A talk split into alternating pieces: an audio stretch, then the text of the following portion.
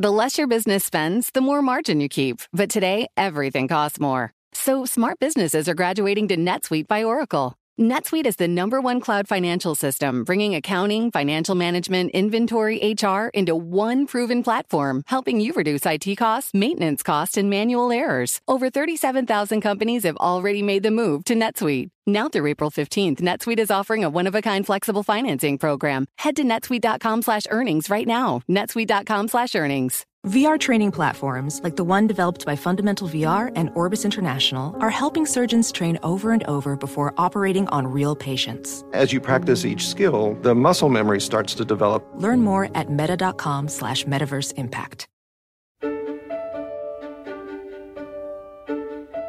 Hello, Stephanomics here, the podcast that brings you the global economy. This week focused on two very important elections, one coming up and the other just happened. The one that's happened, which will probably turn out to be more important for the planet, was the Brazilian presidential election, and the winner, as you'll definitely all know by now, was Luiz Inácio da Silva, universally known as Lula. He's already served two terms as president, up until 2010. He also served prison time barely two years ago for corruption and money laundering. Investors had been frightened when this left wing populist was elected the first time around. Now they seem to be relieved. But what happens next? Maria Eloisa Capurro in Brasilia has an on the ground report in a few minutes. But first, I thought we should talk about the US midterm elections on November 8th, which you'd think would be heavily influenced by what's happening in the US economy, but maybe not. Let's talk it all through with Bloomberg chief US economist Anna Wong and Bloomberg's White House reporter Nancy Cook. Now, uh, Anna, we have every congressional seat and a third of the seats in the Senate up for grabs in this election. Before we get to how the economy has or has not changed the race in, in different parts of the country, I guess you should just paint a scene for us. Inflation is obviously the highest we've seen in, in many years in the US, but it's not a straightforward um, sort of economic crisis story. I mean, the US is not in recession. We're not seeing a big rise in unemployment. So, so how's the economy looking? Well, first of all, people feel very gloomy about the future. But if you look at the fundamentals such as the actual spending, how much people have in the bank accounts, um, jobs out there, the actual labor income growth over, over the past 12 months, it's actually better than um, many, many years for decades. In fact, the best in a couple decades. And the reason why people feel gloomier than the fundamentals would predict that they would feel is because of inflation. And you know, um, research on people's psychology is not strong suit of economists, but uh, sociologists and other fields have shown that people just feel like they're cheated whenever inflation is high, right? You you even if your nominal income rise at the same pace as inflation. People just feel cheated when inflation is, is, is eroding their nominal income. I guess we should just clarify because there has been. I mean, I know Larry Summers has talked about how most people's real wages have been going down, even though the nominal is high. So, for for a big chunk of the workforce, I guess wages are not quite keeping up with inflation, or you would say it, they are keeping up. Well, I would say for the uh, lower income household, we, we see that nominal in, income growth at the bottom quartile of workers are actually catching up with inflation. The, the uh, wage growth was at 10 or 11 percent at the bottom 25 percent of the workers. So for those workers, I would say their real income is catching up to, you know, actually has been positive over the past 12 months. But for the um, top half of the the workers, I would say that the the real real wage has been declining over the past 12 months. So, and Nancy, we, we heard from Anna on paper, um, although we have this high inflation, we do have a, still an extremely low unemployment rate. Incomes have either been eh, keeping up with inflation or almost keeping up with inflation. You've paid a lot of attention to to these campaigns and how the White House has been dealing with them. Um, how how would you say what's been more salient on the campaign trail? Inflation, jobs or other things entirely like the change in the abortion rules? So we've seen um, lately in poll after poll, voters um, are really saying that the most dominant issue to them and the one that they plan to vote on is a combination of the economy and inflation. In the closing weeks of this campaign, inflation has really become the dominant issue. I would say over the summer, Democrats were very hopeful actually, and they felt like uh, uh, their messages on abortion rights, uh, threats to democracy, what they saw as extremism on the part of Republicans in terms of some of their policy proposals. Democrats really felt like that would help them uh, potentially stave off much larger losses in the midterms. So, you know, historically, the party in power always loses some seats in the midterms, but I think Democrats in July and August really felt much more optimistic. You've seen a real sea change. Um, starting in September, I would say, uh, into October, where Democrats are starting to grow much more pessimistic. The economy has become the main issue. Gas prices have fluctuated, and that has definitely hurt people's perception of the economy. And another thing that we've seen is the housing market in the US has started to cool as the Fed keeps raising interest rates. And so that is also affecting people. And the White House is aware that that you know while some economists believe inflation has peaked things like food prices and also uh, the prices for you know housing ha- have remained high and those are really what the majority of americans spend their money on. And so even if you have you know some wonky white house economist on tv saying look we think inflation has peaked that doesn't necessarily mean that these key voters that the white house needs to win over like women, suburban women, independents. That, that's a message that they're going to be receptive to if they're seeing high prices at the grocery store, fluctuating gas prices, and like maybe let's say their rent has gone up a lot. I do remember when uh, various attempts earlier in the year by President Biden to talk about the Putin price hike and to blame President Putin for high inflation. That hasn't really stuck, right? I mean, have Republicans successfully been able to to blame the Biden administration for high inflation? The Republicans are trying to make this election a report card on President Biden and his leadership of the economy. What the White House has been trying to do is make this, particularly lately, into a choice between the two parties. And they're trying to say, you know, look, we understand inflation is high, but we're doing all these things. You know, we've released um, We've done a strategic release from the Strategic Petroleum Reserve. We passed this sweeping legislation in August that's meant to bring down uh, inflation and, and control some prices, particularly for seniors on prescription drugs. The Inflation Reduction Act. Exactly. Many people in other countries sounded a bit silly, but anyway, who, who are we to say? well, it was branded with the elections in mind.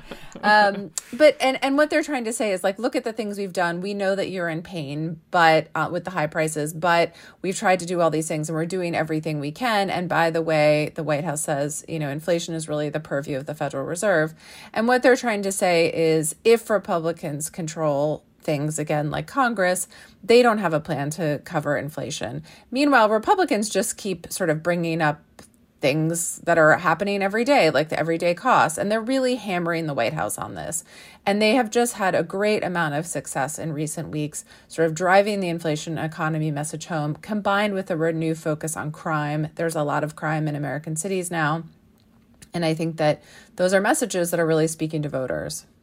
During midterms, uh, that you can have very different campaigns in different parts of the country um, for specific Senate seats or or even specific congressional seats. So, are there are economic geographical economic differences playing into different kinds of campaigns? They certainly are, and and you see also different candidates trying to tailor tailor their message to different voting groups.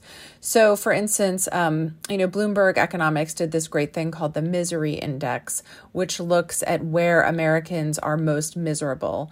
And so, what we've seen in the Midwest part of the country, uh, you know, the combination of sort of inflation and employment is not as bad. But in other places where there are key Senate races like Arizona and Nevada, the Misery Index is very high, and so for instance, in Arizona, we've seen the Democratic candidate there, Mark Kelly, really try to tailor his message and steer clear of Biden. You know, Biden has not gone anywhere near Arizona and really try to tailor his message to the huge number of Latino voters that Democrats are trying to woo, who pollsters tell me have been very concerned about inflation. And so he is trying to talk to that group specifically. We've seen in Nevada, Democrats really trying to turn out to union forces. Uh, there's a you know a bunch of the casino workers are unionized, so they're really trying to speak to those groups and and appear friendly to labor um, and, and speak to those people about high prices. But again, President Biden has steered clear of Nevada too. So so it's an interesting thing where the economy is being experienced differently in different states of the country, and each Senate race is sort of its own little microcosm of what is happening in the economy and what those themes are.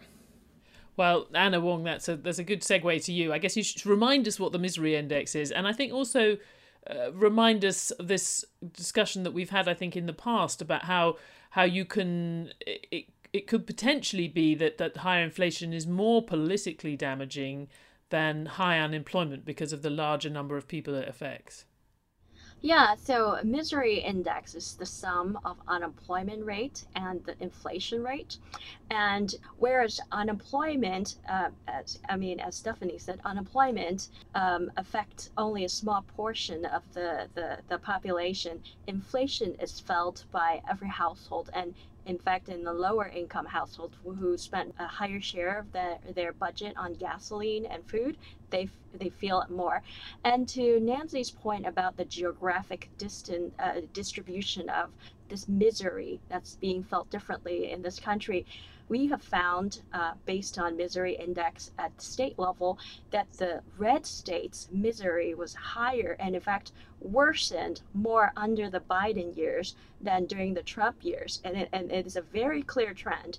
And that could explain why red states are, the voters there are more passionate about um, going out to, to vote. And, and the reason why misery has worsened in red states more so than the blue states was because the red states never really locked down as hard as the blue states. So their their their local economy was already growing at sort of capacity before um, everybody opened up, right?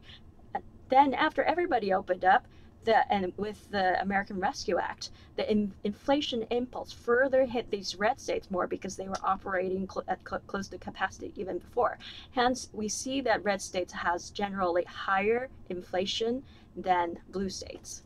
You know, you've been really ahead of the game, ahead of many other forecasters this year. Not only in predicting where that uh, Federal Reserve interest rate was going to go, way ahead of anyone else, expecting that to maybe get as high as five, but also expecting inflation to go higher for longer than many expected. So, two years' time, general election, what what do your forecasts say is the economy that President Biden potentially would be trying to get re-election on? So our base case is for the uh, for a recession to begin in the third quarter of 2023. So by November 2024, uh, I, I would predict the economy would be gradually improving. But given that uh, my forecast is also for the Fed to only begin to cut rates in 2024, perhaps around you know springtime of 2024 the economy would only be in the nascent stage of turning around. Unemployment would be at 5% at that point. It will be pretty bad for uh, Biden's election campaign. So, Nancy, we have now kind of been started to look into the future. So, tell us what's your best guess of the election outcome, the midterm election outcome, and briefly what that might mean for US economic policy making over the next couple of years. So, I've talked to a bunch of pollsters and Democratic strategists this week, and there is sort of a wide consensus that Democrats will lose the House. It's just a matter of by how wide of a margin. Um, a lot of people think that the Democrats, it, it, the Senate is a little bit more unclear, um, but I think if they have divided government, even if Republicans just control the House, it means that there will be very little economic policy making within the Biden White House. There won't be any big legislative sweeping packages. And what typically happens in year three and four of a presidency, if there's divided government, is that the economic policy making is really relegated to just regulatory stuff. So things done out of agencies, rules being rewritten, the president will turn much more to foreign policy, and perhaps there'll be some things done on some international economic issues. Um, he can continue to talk about the CHIPS Act. Maybe they will um, do something on trade, although they've been very reluctant to do anything uh, on the Chinese tariffs. But those will really be the areas that I will be looking for. I don't think there will be much happening out of the White House on the domestic economic front. We don't know whether it will be good news for Americans, but it's bad news for people covering US economic policy.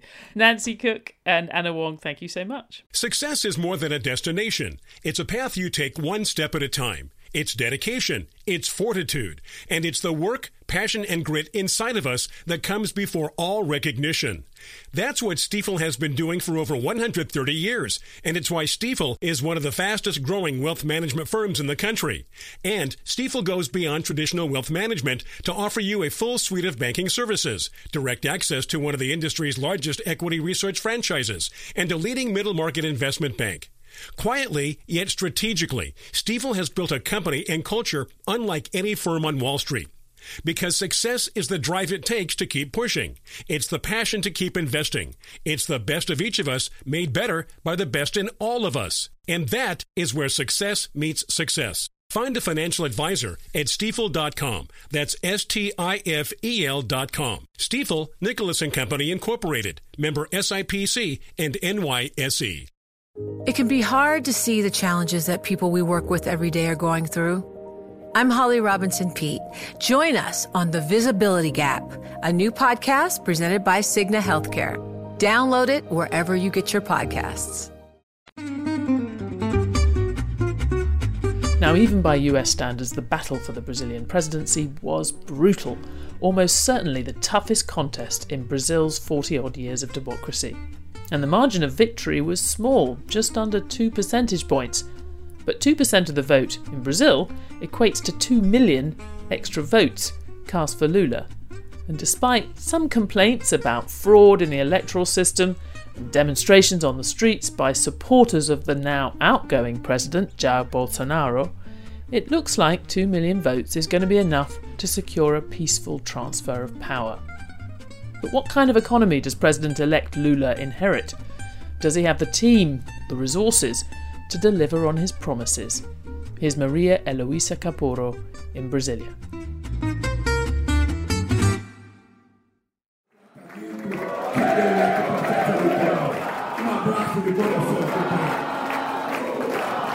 Luiz Inácio Lula da Silva.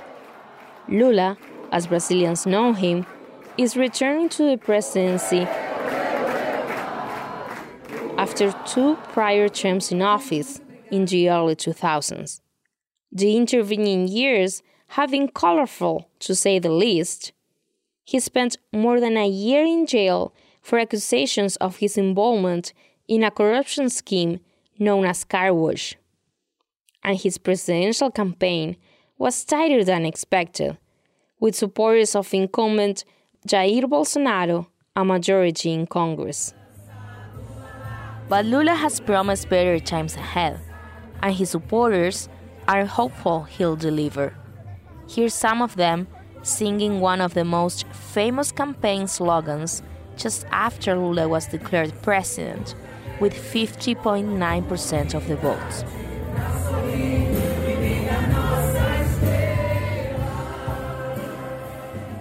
The next four years are in charge of challenges. Latin America's largest economy will face lower growth, high interest rates, and persistent inflation. Here's Ernesto Revilla, head Latin American economist at Citigroup. It's never good news when the Fed hikes rates for emerging markets, so Brazil will be facing headwinds going into next year with lower commodity prices tighter financial conditions and slower, slower global growth in China, in Europe, and in the US. We're forecasting relatively low growth for all of Latin America, but for, in particular for Brazil in 2023. This is Gabriela, a self-declared Bolsonaro supporter I talked to at a coffee shop in Brasilia prior to election day. Levo, é o que eu mais levo em consideração, inclusive a economia. The economy is one of the things that I think about the most when I cast my vote. I'm an independent worker, and I need the economy to perform well. Only now, after the pandemic, we are seeing that there's an economic bounce back, and I fear that things will change and the economy could stall. And here, Euraidi, who was working at a clothing store in the southwest neighborhood of Brasilia the day prior to elections. Politics are an embarrassment this year, really. I never seen anything like this. And this impacts businesses. I'm really worried about unemployment and security. There's a lot of people going hungry and without jobs. Interest rates in Brazil are at the highest since 2017. Central bankers were ahead of the curve and raised interest rates in the wake of the pandemic. Last September, they stopped an 18 months long tightening cycle, which took rates to 13.75%. Inflation fell from 12% earlier this year to forecast of 5.6% by December. But it wasn't monetary policy that helped halt price increases. It was tax cuts. Temporary tax cuts that lowered transportation costs, including gasoline. And most of them are set to expire by the end of the year. Here's Roberto Secemski, Brazil analyst at Barclays.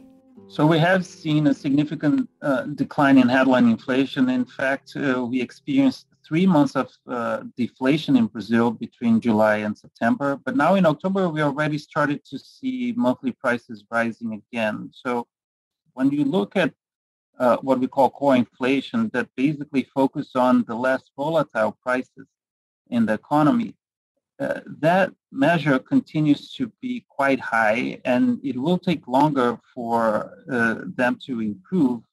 Brazil's economy has proven resilient to high interest rates. Many Brazilians are concerned of what comes next for the economy. Secemski, the Barclays analyst, expects the nation's economy to grow by just 1% next year, down from 2.7%. And a big question is how the government will respond to persisting inflation. Here's Fabio Mendes, a doorman in the southwest neighborhood of Brasilia. May God bless whoever wins, because the economy is really weak. It's not performing as it should. I worry about the prices of food, gasoline, and cooking gas. We'll see what the next president does and if he manages to lower prices, because if not, we won't even have enough to eat. And then there's all the campaign promises that need funding.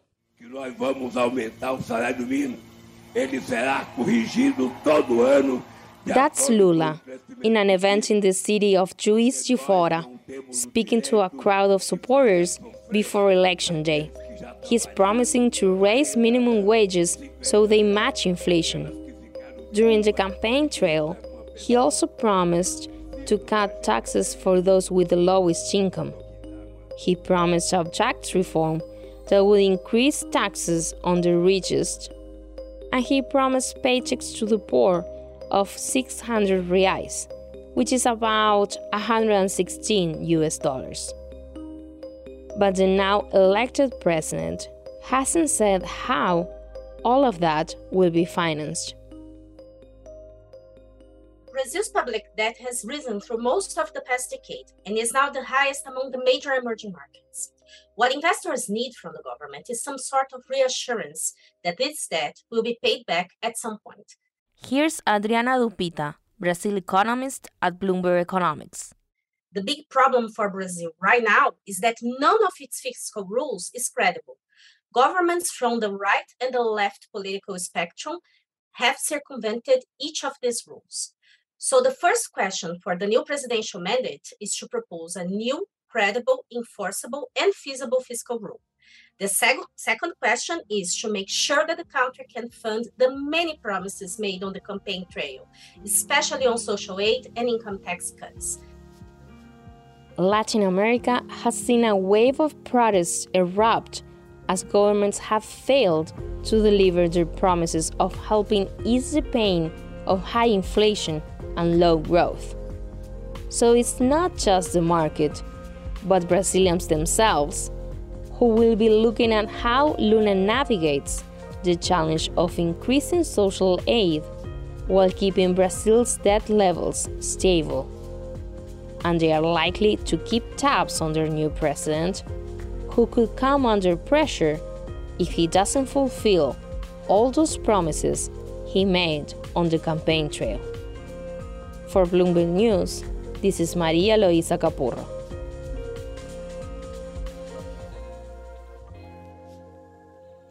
Success is more than a destination. It's a path you take one step at a time. It's dedication, it's fortitude, and it's the work, passion, and grit inside of us that comes before all recognition.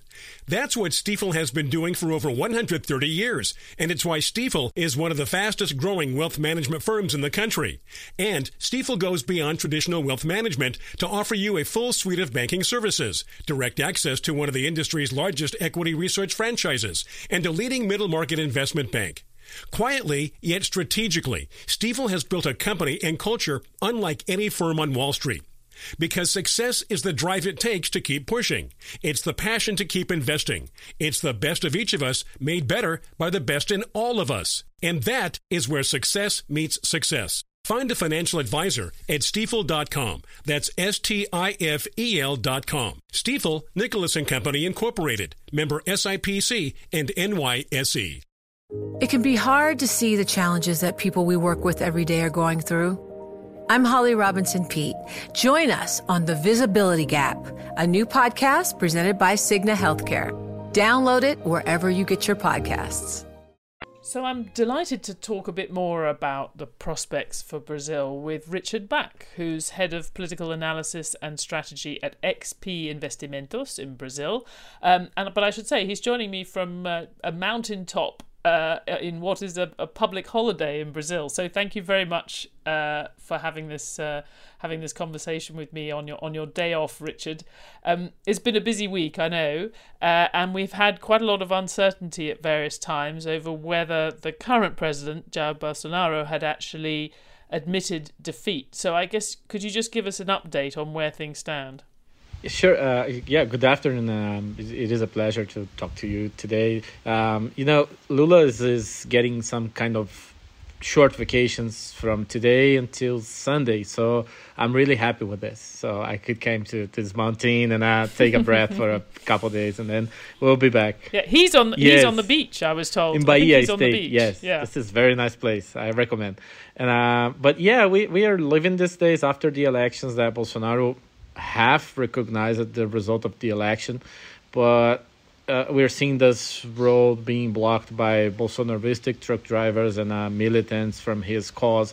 And um, yeah, I think it, it works in a, in a, coordinated way because Bolsonaro was delaying to talk, to, be, to make a first speech after the elections because he was hoping that people will go to the streets and make protests in favor of him and then he could be politically stronger than he is right now. But the other side of this this coin is uh, if people doesn't go and they are not going in this multitudes that he was hoping, um, he will be in a weak situation and very isolated by the establishment in Brazil, media, political establishment, judiciary establishments. They are just leaving Bolsonaro. So. Um, this I, I don't think it, this is will work in a good way for him, but I think it's done.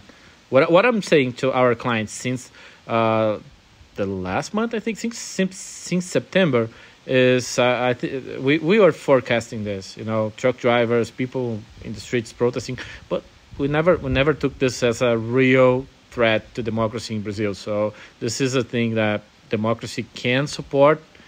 I, I am not saying they should support, but can support, and um, it is happening. But I think the the end is one week, two weeks. We we are free from this thing. Yeah, so you can have demonstrations on the street, but that doesn't necessarily mean a real uh, challenge to, to the rule of law or to the peaceful transfer of power. And just to remind us, when would that transfer of power happen? When would when would President elect, I guess, Lula um, become president again? yeah, again, third time. Um, this is there's two moments. One moment in December, maybe December the tenth. It, it is a date that uh, Supreme Electoral Court defines in December, when they give him a, a kind of uh, certificate that he won the elections. So, and then this first moment official And uh, the second moment is January the 1st, when uh, you have officially the new president. it, it is constitutional. Uh, you have officially the new president becoming president, uh, working in the office officially.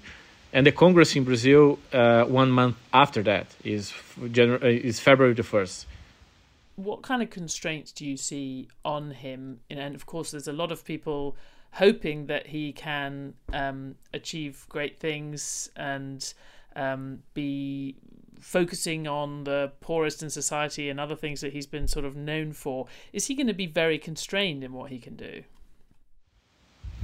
Yes, he will. I think he will have uh, the same constraints that Bolsonaro faced in the last four years uh, in this this more ideological agenda in, in terms of behavior, especially. Uh, Bolsonaro couldn't approve a lot of things in the right wing side, and Lula would not approve a lot of things from the left wing side agenda. I think he will have a majority in Congress, uh, like 270 congressmen in the House, like a 40 congressmen, uh, senators in, in Senate, it, it is very, very, very easy to see the numbers in favor of Lula. The, uh, uh, uh, not a big majority, but majority in both houses.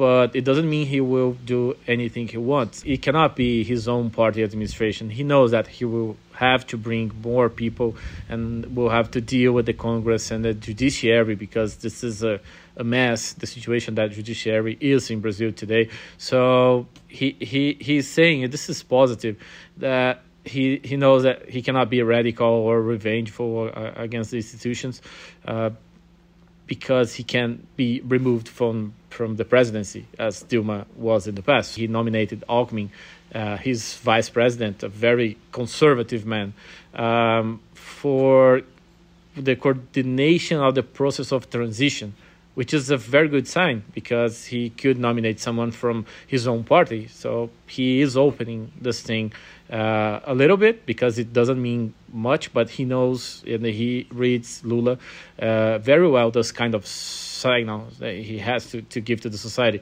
So he's doing that from a distance, it looks surprising. You know, when Lula was first elected, and he's this left-wing firebrand, former trade unionist and metal worker.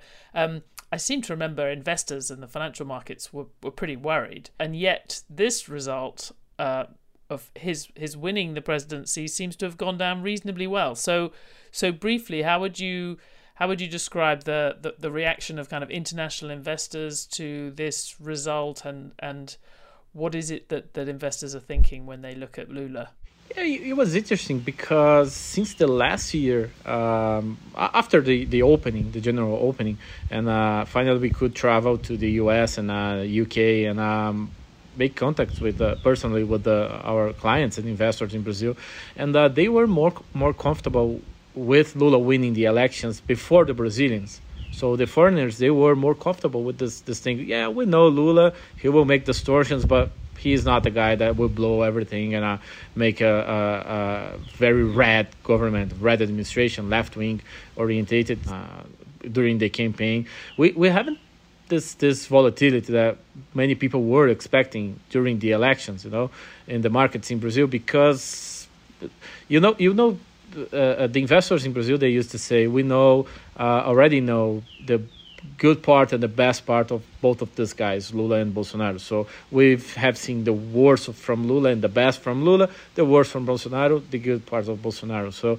uh, not that surprising situation, right?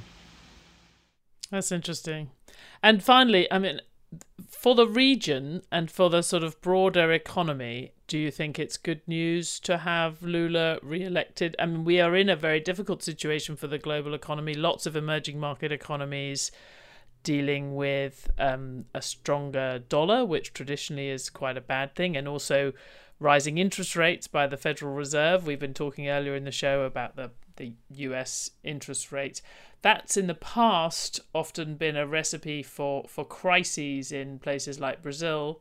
Um, but we also have some possible pluses and advantages coming to, to South America from the fact that the US is sort of distancing itself and potentially decoupling from from its some of its trade relationships with China. So does a Lula presidency make it more likely that Brazil will come through this in relatively good health and maybe seize some opportunities from the current state of affairs? I think so. Um, the diagnosis that his party and uh, people in his, his inner circle is getting more matured because it was scaring me personally. Because six months ago, when you asked them about the foreign situation, the Fed, all that stuff, it wasn't in, the, their political or economical calculations, you know, and uh, it was kind of surprise for them. So you, uh, at, at this point, I was looking and wow, this is this is weird, you know. They they they should be aware about that, uh, but they are increasing this understanding that the foreign situation can be not good for Brazil. So, but but Lula he he he's already doing better in this foreign relationship uh, than Bolsonaro because Bolsonaro he he he's not very fond of this international negotiations and um, Lula he he loves that thing you know he loves to be loved so he uh, and Macron they have a very good relationship I, I, I'm pretty uh, sure that he will meet with Mr. Joe Biden before uh, even being in the office. In terms of negotiation, I think Lula has advantage in terms of uh, reading the scenario and a- acting according to the scenario. I think uh, Bolsonaro has a better team than Lula can nominate. That's interesting. So right now, the sort of economic expertise would would still favour the current the current president, but if what your standing in the international community means anything at all, uh, President Lula is going to be be better off. As not least because he's he's going to go off and be the hero at the COP meetings. I see uh, in uh, in Egypt. Um, so many concerns globally about what was going to happen to the Brazilian uh, the the rainforest if if President Bolsonaro stayed in power. Richard Back, um, thank you so much uh, for doing this on your day off. We really appreciate you coming on. Thank you very much. Thank you for the invitation.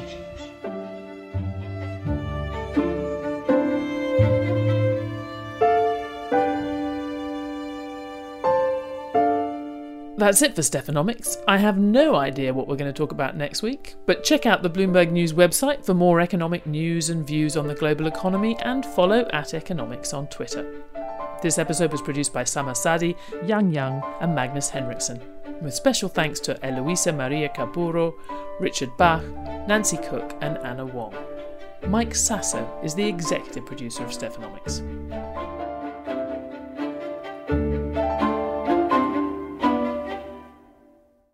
To address our new climate reality, the world needs radical solutions. Collaborate for a greener future at the Bloomberg Green Festival, a groundbreaking celebration of the thinkers, doers, and innovators leading the way. From design and culture to technology, science, and entertainment, hear from inspirational speakers and immerse yourself in climate solutions. July 10th through 13th in Seattle. Title sponsor Amazon. Get 20% off using promo code Radio20 at bloomberglive.com/slash green festival.